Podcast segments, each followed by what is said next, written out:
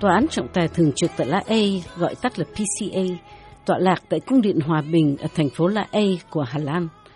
Đây là định chế liên chính phủ lâu đời nhất, nơi hòa giải các cuộc tranh chấp quốc tế qua trung gian của tòa án trọng tài và các phương tiện hòa bình khác. Được dùng làm trụ sở của hai tòa án quốc tế là Tòa án Luật Quốc tế International Court of Justice và Tòa án Hòa giải Thường trực Permanent Court of Arbitration, nên Cung điện Hòa bình thường được gọi ngắn gọn là trụ sở của luật pháp quốc tế. Ý kiến xây dựng Cung điện Hòa bình khởi sự với một cuộc trao đổi giữa hai nhà ngoại giao, một người Nga và một người Mỹ vào năm 1900. Nhà ngoại giao Nga Friedrich Martens và nhà ngoại giao Mỹ Andrew Dixon White thảo luận với nhau về nỗ lực tìm một trụ sở cho tòa án trọng tài quốc tế. Ông White liên lạc với Andrew Carnegie, một nhà tư bản Mỹ. Thoạt tiên, ông Carnegie chỉ muốn đóng góp tiền bạc để xây một thư viện về luật pháp quốc tế. Tuy nhiên sau đó, ông White đã thuyết phục được ông Carnegie khi ông mô tả viễn kiến của ông về cung điện hòa bình trong một bức thư để ngày 5 tháng 8 năm 1902. Nhà ngoại giao viết, đây sẽ là một đền thờ cho hòa bình, nơi mà các cánh cửa, khác với đền Janus, sẽ mở rộng trong thời bình và đóng trong thời chiến. Ông White nói, sau nhiều thế niên kỷ, thế giới xứng đáng được thấy một tòa án mở cửa để giải quyết hòa bình những sự khác biệt giữa nhân dân các nước. Năm 1903, ông Carnegie hiến tặng một triệu rưỡi đô la để thiết lập tòa án và thư viện luật pháp quốc tế. Lễ đặt viên đá đầu tiên được cử hành vào năm 1907, trong khi diễn ra hội nghị quốc tế lần hai ở La Haye. Dự án khởi công vài tháng sau đó, và ngày 28 tháng 8 năm 1913, lễ khánh thành Cung điện Hòa bình được long trọng tổ chức với sự hiện diện của vị mạnh thường quân Mỹ Andrew Carnegie cũng như nhiều nhân vật quan trọng khác. Tòa nhà do kiến trúc sư người Pháp Louis Cordonnier thiết kế với kinh phí lên tới một triệu rưỡi đô la. Trang trí nội thất do nhiều quốc gia đóng góp. Các bình quý đến từ Trung Quốc, Hungary, Ba Lan, tượng điêu khắc đến từ Hoa Kỳ, gỗ đá từ Brazil, Indonesia và Mỹ, cầm thạch từ Ý, thảm từ Thổ Nhĩ Kỳ.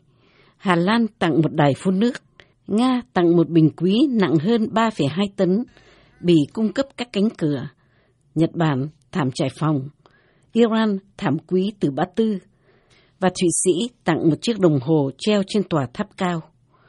Cung điện Hòa Bình còn được trang hoàng với nhiều tác phẩm điêu khắc, kể cả các tượng bán thân và tranh vẽ chân dung của những người đã có công tranh đấu cho hòa bình trên khắp thế giới ở mọi thời đại. Sau đây là một số điều cần biết về Tòa trọng tài Liên Hiệp Quốc. Tòa án trọng tài thường trực được hình thành vào cuối thế kỷ thứ 19.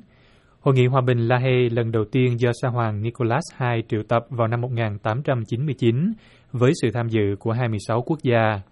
Được mang ra bàn thảo luận tại hội nghị này là các hiệp ước, thỏa thuận đặc biệt và các hiệp định đa dạng tương tự như những hiệp định do Ủy ban Liên Hiệp Quốc về luật giao thương quốc tế, gọi tắt là UNCITRAL, và Công ước Liên Hiệp Quốc về luật biển, UNCLOS, để phân xử các vụ tranh chấp giữa các nước. Tòa án trọng tài quốc tế còn hiện diện thường trực trên đảo Mauritius và có thể thiết lập các phiên tòa để phân xử các vụ tranh chấp khác nhau trên thế giới. Những ca phân xử đáng chú ý các tòa án trọng tài thường trực đã công bố hơn 70 phán quyết để giải quyết các vụ tranh chấp trong quá khứ, và hiện tòa đang xem xét 116 ca. Những ca phân xử hồi gần đây gồm có các phán quyết về cuộc tranh chấp danh giới đầy cay đắng giữa Eritrea và Ethiopia, và một phán quyết có lợi cho đảo quốc Mauritius trong Ấn Độ Dương trong cuộc tranh chấp với Vương quốc Anh về chủ quyền một khu lãnh hải được bảo vệ trong quần đảo Chagos. Trong một vụ án khác, Ấn Độ được bật đèn xanh để xây một dự án thủy điện trên sông Kishan Ganga sau một vụ tranh chấp với Pakistan, vốn lo ngại về tác động của dự án này đối với các nguồn nước ở hạ nguồn. Liệu tòa án trọng tài thường trực có phải là một tòa án đúng nghĩa? Tòa án trọng tài thường trực La Hay, PCA, không phải là một tòa án theo nghĩa truyền thống của nó, với sự chủ trì của các vị thẩm phán là những người sẽ ra phán quyết phân xử các vụ tranh chấp. Thay vào đó, Tòa án thường trực gồm một loạt các tòa án trọng tài được thiết lập để xử một ca tố tụng duy nhất. Các phiên tòa không được mở cho công chúng hoặc các nhà báo vào xem, trừ phi cả hai bên tranh cãi đều đồng ý. Tòa làm việc như thế nào?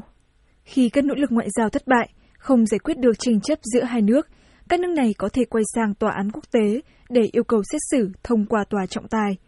Một khi tiến trình tố tụng đã khởi sự, một tòa án trọng tài sẽ được thiết lập, bao gồm một, ba hay năm thành viên. Trong ca Philippines khởi kiện Trung Quốc về tuyên bố chủ quyền trong phạm vi đường lưỡi bò chín khúc ở Biển Đông, một ủy ban năm người đã được bổ nhiệm. Ủy ban này do thẩm phán Thomas M. Mansa, người sinh ra từ Ghana, lãnh đạo. Liệu phán quyết của tòa án thường trực có tính ràng buộc pháp lý chăng?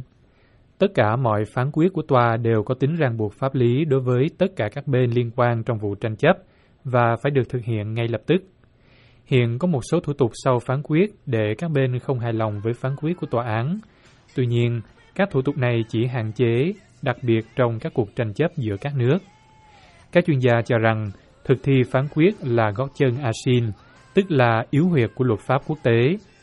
Tuy nhiên, các nước làm ngơ hoặc có thái độ bất chấp trước phán quyết của tòa án trọng tài thường trực La Hay sẽ đánh mất uy tín, thành danh bị tổn hại và cuối cùng sẽ thua thiệt trước công luận thế giới.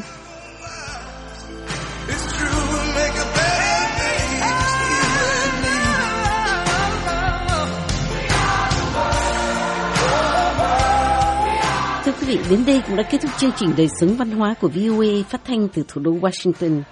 Hoài Hương xin kính chào tạm biệt và xin hẹn gặp lại quý vị trong chương trình tuần tới, cũng trên làn sóng này của Đài Tiếng Nói Hoa Kỳ.